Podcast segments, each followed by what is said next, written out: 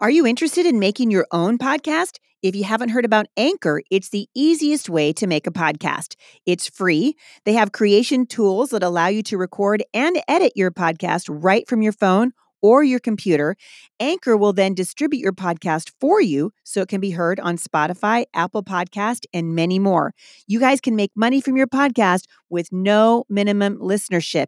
It's everything you need to make a podcast in one place. And in fact, I'm using Anchor and I love it. If you're interested, download the free Anchor app or go to anchor.fm to get started.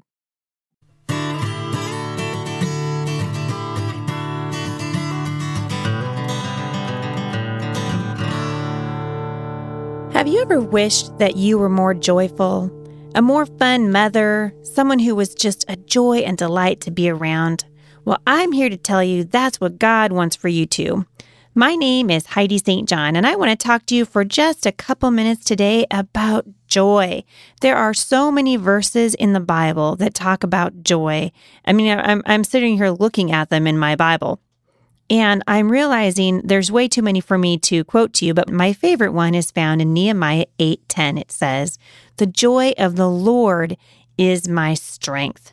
I love that because it lets me know that my strength doesn't come from anything else. My strength comes from the Lord and his joy. In Philippians 4 4, the Bible says, Rejoice in the Lord always. Again, I will say, rejoice. And then over in Galatians 5:22 we read, "The fruit of the spirit." Now remember the fruits of the spirit, we talked about this a few weeks ago. The fruits of the spirit are evidences that the Holy Spirit is working in your life. The fruit of the spirit is love, joy, peace, patience, kindness, goodness, faithfulness, and self-control. You see that? The first two, love and joy. You know, several years ago my kids had a meeting and they came upstairs. Well, they actually they sent a representative, and I've I tell I tell people this story occasionally, and I always tell them when, that whenever the kids send a representative, you are in trouble. So if your kids ever send a representative to you, you should just start waving the white flag. So my kid sent a, rep, sent a representative to me, and she came upstairs.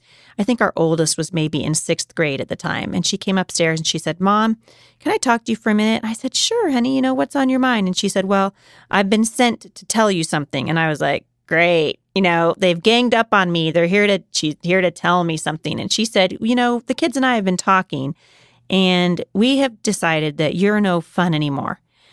And you know, it was like a little jolt to my little mother heart. Kids know exactly how to get you where you live. And this kid knew exactly how to get me. And I looked her right in the eye and I would love to tell you that I had this godly response for her, but I was just mad. And I said, well, right back at you. I don't think you're very much fun either anymore. And you know what? The more I talked to her, the more I realized she was right. I wasn't very much fun anymore. I didn't have the joy that I had so many years ago when I was this hopeful new mom and I had this idea of the perfect parent in my head and all those things that I wanted to be and wasn't. And I realized, you know, this joy thing, it's not easy. It's not easy.